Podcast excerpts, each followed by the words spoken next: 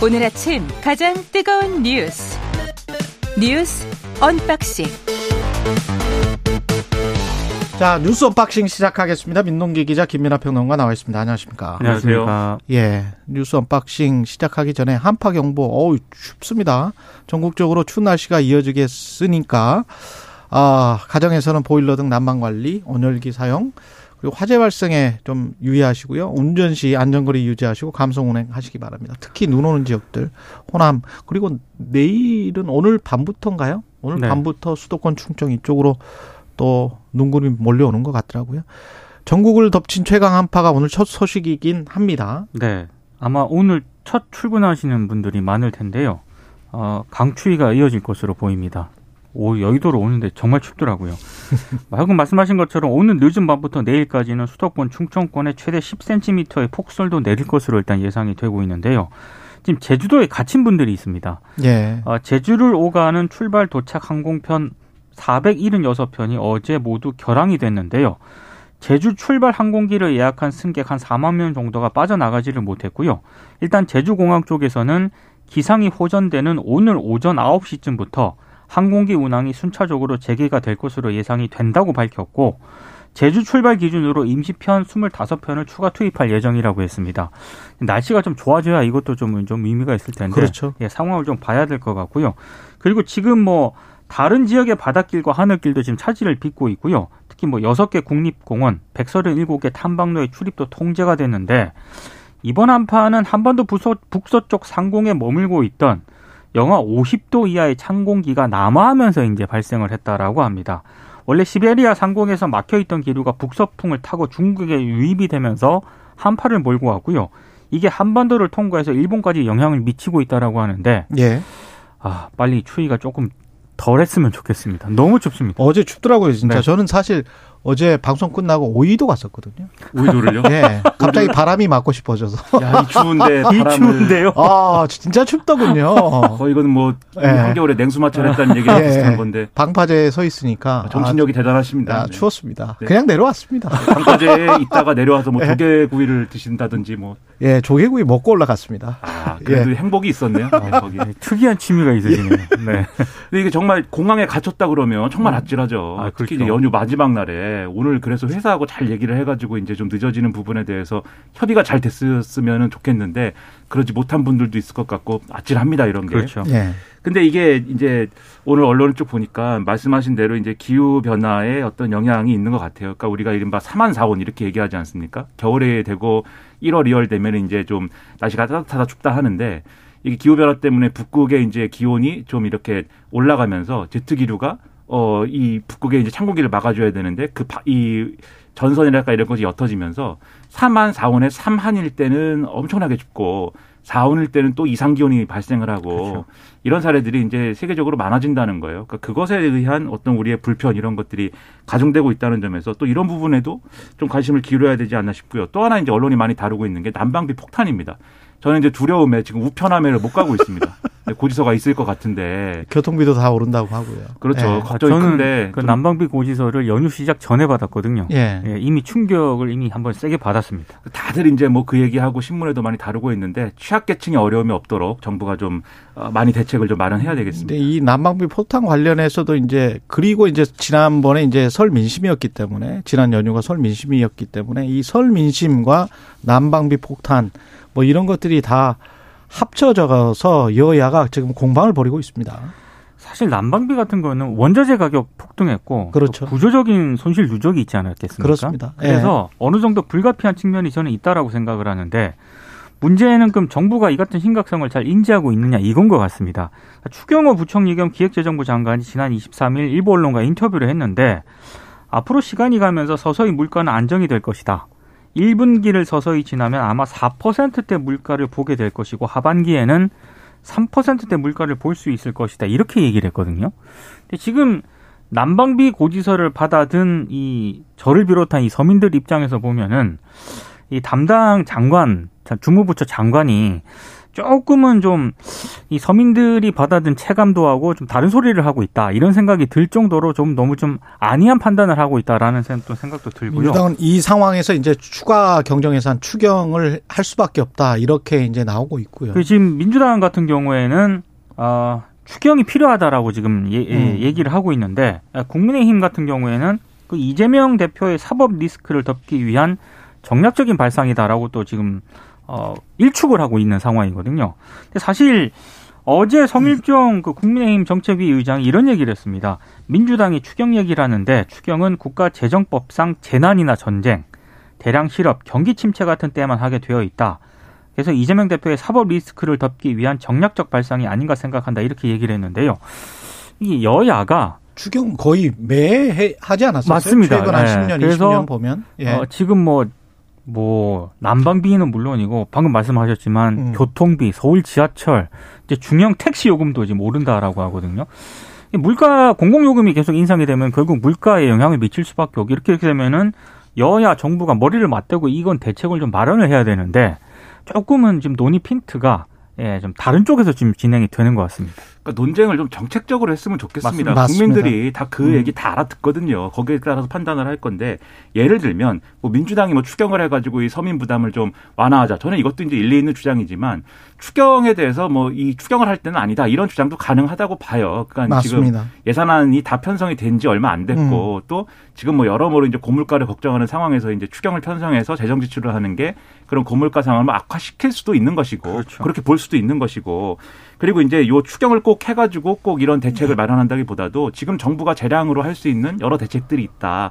이런 것들을 더 충실히 하겠다. 이렇게 좀 정책적인 토론을 하면 될 거 아닙니까? 음. 근데 사법 리스크를 덮기 위한 정략적 발상이다. 이 덮어집니까? 이 추경을 하면 사법 리스크가 덮어지지 않죠. 당장 28일 날 조사 받아야 되는데. 그리고 이제 제가 가장 안 좋은 게 제가 볼 때는 남 탓하는 거예요. 음. 지금 여당이 여러 가지 입장을 내놨지만 가장 제가 볼 때는 문제라고 생각하는 게 성일적 정책위 의장이 어제 그렇게 얘기를 했거든요. 난방비가 이렇게 오른 거에 대해서 문재인 정권에서 가스비를 충분히 인상하지 않아가지고 지금 윤석열 정부가 다 그걸 뒤집어 쓰는 거다 이런 식의 얘기를 했는데 이 국민들 입장에서 지금 당장 난방비를 이제 좀 어, 부담을 느끼는 가구에서 볼 때는 이게 조산모사 같은 얘기 아닙니까? 그렇죠. 이게 결국은 대외적인 어떤 여건 때문에 이 결국 어려움이 지금 발생을 하는 것인데 그 우리가 그 모두 다 알고 있잖아요. 우크라이나 전쟁 때문에 이런 거죠. 뭐. 그렇죠. 뭐 예. 전임 정부에서 그러면 이 가스 요금을 올렸으면은 지금 우리가 내고 내야 되는 이 비용이 뭐 절감이 되는 거냐? 그건 아닐 것이고. 그러니까 가스공사 입장에서 보면은 뭐 기업의 어려움이 뭐 여러모로 리스크가 분산될 수는 있었겠지만 그것도 아니고 그다음에 이 전기요금에 대해서도 양금희 수석 대변인이 막무가내 탈원전 정책으로 한전 부채가 급증해서 전기요금 인상으로 이어졌다라고 주장을 하는데 이게 맞는지 이거는 언론이 fact check를 해야 돼요. 그렇죠. 어떤 탈원전 정책 때문에 한전 부채가 급증을 한 건지 구체적으로 이야기를 해야죠. 그렇죠. 그런 것도 없이 이렇게 뭐 막무가내로 얘기를 하면 국민들 입장에서는 당장 부담스러운데 이거 좀 정부가 책임 방기하는 거 아니냐 이렇게 느껴질 수가 있거든요. 이런 거는 메시지가 잘 조정이 돼야 되기 때문에 음. 한번 더 생각을 해봤으면 좋겠습니다. 여야가 정치적인 수사에만 골머리를 하고 그리고 그런 식으로 해서 민심을 자꾸 우리 쪽으로 끌어당기려고 하면 민심이 끌어당겨질 것이다. 이것도 국민들을 우롱하고 있는 것 아닌지 한번 생각을 해봐. 국민들이 그렇게 바보가 아니거든요. 그리고 추가 경정 예산을 민주당이 바로 뭐 30조 원을 이렇게 이야기를 하는 거는 저는 문제가 있다고 봅니다. 음. 이건 인플레이션이 지금처럼 이렇게 심한 상황에서 30조라는 액수를 구체적으로 어디에 쓸지도 이야기를 하지 않고 30조 이렇게 이야기하는 거는 문제가 있는 거죠. 이거는 뭐 에너지 바우처를 확대하자. 그러기 위해서 1조가 필요하다. 이렇게는 이야기할 수 있다고 그렇습니다. 보고요. 그리고 국민의힘이나 정부도 지금까지 해왔던 정책이 법인세 인하랄지 이른바 부자 감세 본인들은 부자 감사가 아니라고 합니다만은 그렇게 비춰질 수밖에 없는 대기업이나 부자 감세를 많이 해놓고 거기에서 좀 있으면 아 안 될 것 같으니까 이거 추경까지 해야 되는 거 아닌가 이런 상황으로 내몰리는 게 지금 굉장히 싫으니까 그렇죠. 그래서 지금 반발을 크게 하는 것 같고요. 그래서 이건 좀 문제가 서로 간에 있다. 너무 정치적으로 풀려고 한다. 정치적으로 그냥 공격만 하려고 한다. 그런 생각이 들고 이건 누가 봐도 그냥 LNG 액화 천연가스 가격이 독일처럼 전혀 쓰지 않았던 나라거든요. 액화 천연가스는 그렇죠. 안 쓰고 파이프라인 가스관으로만 다 했던 나라들인데 유럽 전체가 지금 다 그걸 통해서 네. 액화 천연가스를 통해서 지금 뭐 가스를 쓰려고 하니까 당연히 액화천연가스 가격이 오를 수밖에 없고 우리는 액화천연가스를 주로 써왔던 나라들이거든요. 맞습니다. 가스관으로 뭐 파이프로 대륙을 통해서 뭐 했던 나라가 아닙니다. 그러니까 당연히 전 세계적인 수요가 많아졌으니까 그럴 수밖에 없죠. 예. 다음 뉴스로 넘어가겠습니다. 이님 가스요금 겁나서 추위에 떨고 있어요. 김영성님 요즘 자녀 있는 집은 20, 30은 기본이더라고요. 9084님, 저는 용경도 가서 레일 바이크 탔어요. 야, 아, 대단들 하십니다. 예, 양성근님은 전 어제 아침 최강시사 들으면서 동네 뒷산, 비슬산 올랐는데 등산로에 아무도 없고 정말 정말 추웠습니다. 봐, 봐요. 비슷한 이 취미를 가지고 계신 분들이 네. 있다니까요. 존경스럽습니다. 예, 네, 제가 이렇게- 너무 약하게 살아온 것 같아요. 예, 난방비를 이렇게 아끼기 위해서 이렇게 추울 때는 게 정신. 바짝 차려야 돼요. 더 추운 데를 가버려야 됩니다. 집안에 있는데도 추운데 어떻게 아, 대단하십니다. 예, 나경원 전 의원은 국민의힘 당대표 출마를 오늘 할 것 같습니까? 오전 11시에 일단 여의도 국민의힘 중앙당사에서 입장을 발표한다라고 하는데요. 언론들의 해석은 그래도 좀 발표하는 쪽으로 가지 않겠느냐 이런 전망이 조금은 더 우세한 것 같습니다. 연휴 기간 동안 뭐 이해창 전 한나라당 총재를 비롯해가지고 여권 원로들을 비공개로 만났다라고 합니다. 그래서 뭐 여러 조언까지 들었다라고 하고요. 어제 같은 경우에는 측근들하고 출마 여부와 함께 뭐 발표, 시기, 장소 이런 거를 한 4시간 동안 논의를 했다라고 하는데 결론은 못 냈다라고 하거든요. 어, 일단 뭐 찬반 의견도 나뉘어졌다라고 하고요. 그래서 정확하게 오늘 어떤 입장을 밝힐지는 모르겠다. 뭐 이렇게 나오고는 있습니다만 일부 관계자, 그러니까 나경원 전 의원 측 일부 관계자가 익명으로 또 일부 언론하고 인터뷰를 했는데 여기 보면은 이런 얘기가 있습니다. 출마 쪽에 무게를 두고 있다. 뭐 이렇게 얘기를 하고 있거든요. 뭐 11시면 또 입장이 좀 밝혀질 것 같은데요. 언론은 출마 쪽으로 조금 더 길고 있습니다. 예. 그러니까 양쪽의 의견이 아마 팽팽했을 겁니다. 측근들의 입장은 첫째 이제 뭐 불출마하자 이것은 지금 그렇지 않아도 지지율이 떨어지는 상태고 계속 떨어질 것 같고 그리고 지금 윤석열 대통령하고의 관계 망쳐가지고 앞으로 정치 인생 좋을 거 없다 이제 이런 얘기 하는 것이고 반대쪽에서는 아니다. 오, 지금 오히려 출마를 접어버리면 그 다음 수가 없다. 지금 출마를 접어가지고 뭐 예를 들면은 김기현 의원이 당 대표가 되면 거기서 뭐 공천을 보장받거나 무슨 자리를 보장받을 수 있는 것도 아니고 지금은 뭐 어, 자력으로 돌파하는 것밖에 없다. 아마 이렇게 맞부딪혔을 텐데 나경원 전 의원이 어제 그 측근들 회의에서 결론을 못 냈다고 하면은 오늘 아침 이거 이 기자회견 하기 직전까지도 김기현 의원 쪽이라든가 주류 쪽에서는 계속해서 뭔가 회유를 하고 뭔가 주저앉히려고 하고 이런 것들이 계속 이루어질 거예요. 그럴 수밖에 없는 조건입니다.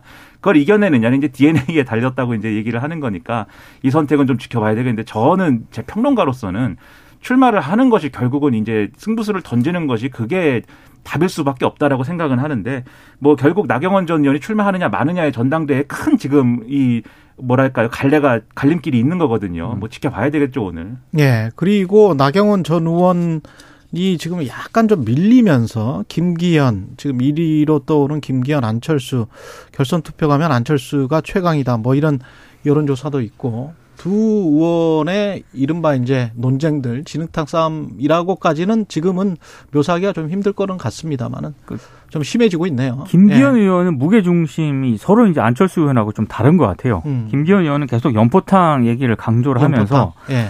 어, 연휴 때 여성 군사 기본 교육 도입을 주장을 했거든요. 예. 어, 이걸 왜 금 주장을 했느냐? 김기현 의원 입장에서는 압도적인 그 1차에서 이제 승부를 봐야 되는 게 전략이지 않습니까? 50% 넘어야 된다. 그렇습니다. 그래서 이제 당심은 어느 정도 이제 승기를 잡았다라고 확신을 하고 있는 것 같고요. 음. 그렇다라고 한다면 이제 확장성이 과제인데 확장성. 20대 남성들의 표심을 좀 얻으면은 확장성에 도움이 되겠다라고 판단을 해서 아 그래서 여성 군사 기본 교육 도입을 주장을 한 것 아니냐. 물론 본인은 일단 부인을 하고 있는 그런 상황이고요. 안철수 의원 같은 경우에는 전통적인 보수 지지층에 조금 집중을 하고 있는 그런 양상입니다. 어제 오전에 천영호 전 청와대 외교안보 수석을 만났고요. 그리고 여의도 한 식당에서 또 북한 이탈 주민과 오찬 간담회를 가졌거든요. 그러니까 이건 전 그러니까 기본적으로 좀 젊은 층이라든가 수도권에서는 본인이 좀 유리한데 어, 국민의힘 전통적인 보수 지지층은 좀 상대적으로 약하다고 판단을 해서 이쪽에 또 무게 중심을 두는 것으로 일단 예상이 되고 있는데 두 사람이 어제 또 날선 공방을 벌였어요. 김기현 의원이 철새 정치 여기 기웃 저기 기웃 정치인의 삶을 살아오지 않았다. 이제 안철수 의원을 겨냥한 그런 발언으로 보이고 어, 거기에 대해서도 안철수 의원이 연포탕을 외치다가 갑자기 진흙탕을 외치니 당황스럽다 이런 얘기를 했는데 왜 갑자기 진흙탕 얘기를 하냐면 김기현 의원이 우리 당 대표도 흑수저 출신은 자신이 돼야 맞상대가 된다 이렇게 얘기를 한 적이 있는데 예. 이 흑수저를 겨냥해서 아마 이런 발언을 한 게 아닌가 조금 음. 격화되는 양상입니다. 그러니까 전당대 3대 쟁점이 좀 보이는 거죠. 첫째 윤심, 둘째 이제 우리가 당성이라고 하는 거 있지 않습니까? 당에 예. 얼마나 충성해 왔는가. 셋째 이제 총선 전략, 얼마나 중도 확장이 가능하냐. 요 세 가지가 쟁점이 되는 건데 이 김기현 의원이 이제 이 당성 그러니까 당에 대한 충성도에 대해서 안, 안철수 의원 결국 밖에서 온 사람 아니냐 이렇게 공격을 하고 안철수 의원은 그걸 방어하고 이런 모습이 이제 보여진 거죠. 그리고 윤심에 있어서도 김기현 의원은 윤심 나한테 있다. 안철수 의원은 내가 연대 보증인이다. 이렇게 해가지고 여기도 부딪히는 방법이 보이는 건데 결국 이게 이 끝까지 아마 결선 투표까지 이 구도로 갈 것 같아요. 그러면 과연 이게 집권 여당이 어디로 갈 것이냐에 대한 노선이나 이런 논쟁으로 과연 이 전당대회가 치러지겠느냐에 대한 음. 의문 이런 것들이 여전히 남아 있고 이 중간에 나경원 의원이 끼면 이제 어떻게 되는 거냐가 굉장히 흥미진진하게 앞으로 진행이 되는 거죠. 예. 이재명 더불어민주당 당 대표는 대장동 의혹 출석을 앞두고 검찰과 미묘한 신경전이 좀 있는 것 같아요, 지금. 검찰이 일단 수사팀이 준비한 질문지만 한 100장에 가깝다라는 보도가 100장에 있거든요. 가깝다? 그러니까 예. 그만큼 준비를 하고 있다라는 그런 얘기인데 음. 이재명 대표 쪽은 좀 너무 검찰이 좀 언론 플레이를 하고 있다. 이게 왜냐하면 워낙에 많은 양이기 때문에 아, 하루 조사 가지고 안 된다. 좀 이틀 조사 정도는 최소한 필요하다라고 언론에 좀 흘리고 있다. 여기에 대해서 이제 이재명 대표 쪽이 언론 플레이 그만하라 뭐 이런 쪽으로 좀 나오고 있는데요. 어찌됐든 검찰이 지난 12일 화천대유 대주주인 김만배 씨 등을 이해충돌 방지법 위반 혐의로 추가 기소를 했는데 여기 이제 공소장 내용이 공개가 됐거든요. 근데 공소장 내용을 보면 이런 부분이 있습니다. 검찰이 이게 대장동 사업 공모 지침서에 이 공사의 확정 이익을 제한하는 조항 등이 추가되는 과정에서 이재명 대표가 당시 보고를 받아 승인을 했다. 이렇게 이제 공소장에 적어 적어뒀거든요. 이 얘기는 아, 검찰이 이재명 대표가 여기에 직접 개입했다 이렇게 지금 판단을 하고 있다는 그런 얘기고요. 물론 민주당은 이 공소장 내용에 대해서 사실 무근이고 터무니없는 중상 모략이다라고 강하게 반발을 하고 있습니다. 그럼 뭐 이게 결국 이재명 대표가 조사받으러 갈 때까지 계속 이 신경전은 이어지지 않겠습니까? 이틀 조사하느냐, 하루 조사하느냐, 뭐 지금 검찰이 기소가 된다면 뭐 재판을 하면서도 그렇죠. 계속 그렇죠. 예. 그건 뭐 당연한 거고요. 그 음. 쟁점들이 지금도 쭉 보이고 있는 건데 검찰이 뭐 지금 이재명 대표가 조사해서 이 검찰 조사에서 다른 뭐 진술을 하더라도 지금 이 구도 이재명 대표가 직접 어쨌든 이 사안을 인지를 해서 결정한 것이다라는 구도를 바꾸지 않겠죠. 그럼 기소 내용에 당연히 이게 포함이 될 걸로 보이고 그것을 어떻게 방어하느냐는 지금 이제 말씀하셨듯이 재판에서 이제 결론이 날 문제로 보이고 그때까지도 계속 이 리스크는 뭐 계속 끌고 가는 그런 모양새가 될 것 같습니다. 근데 지난번에도 쌍방울 변호사비 대납도 수개월 동안 이야기를 하다가 갑자기 또 기속장에 빠졌잖아요. 그렇죠. 그러니까 검찰이 과거에는 언론 플레이를 한다든지 기자들과 만나서 이야기를 하는 거를 좀 꺼려하는 분위기가 분명히 있었었거든요. 그리고 굉장히 좀 힘들었어요. 근데 이제 제가 듣는 바로는 지금 거의 노골적으로 기자들을 아예 모아놓고 출입 기자들을 모아놓고 이런저런 이야기를 하고 있는 것 같은데 그게 기소장의 내용과 달랐을 때 에, 국민들이 느끼는 혼동 그리고 재판 결과 달랐을 때 국민들이 느끼는 혼동 그래서 검찰은 역시 기소장으로 말해야 된다. 그 당신들 선배들이 한 이야기거든요. 사실은 검사들 선배들이 그런 거는 좀 책임 있고 신중한 태도 검사들이 준 사법기관이라고 스스로 생각한다면 그런 생각을 좀 했으면 좋겠습니다. 예.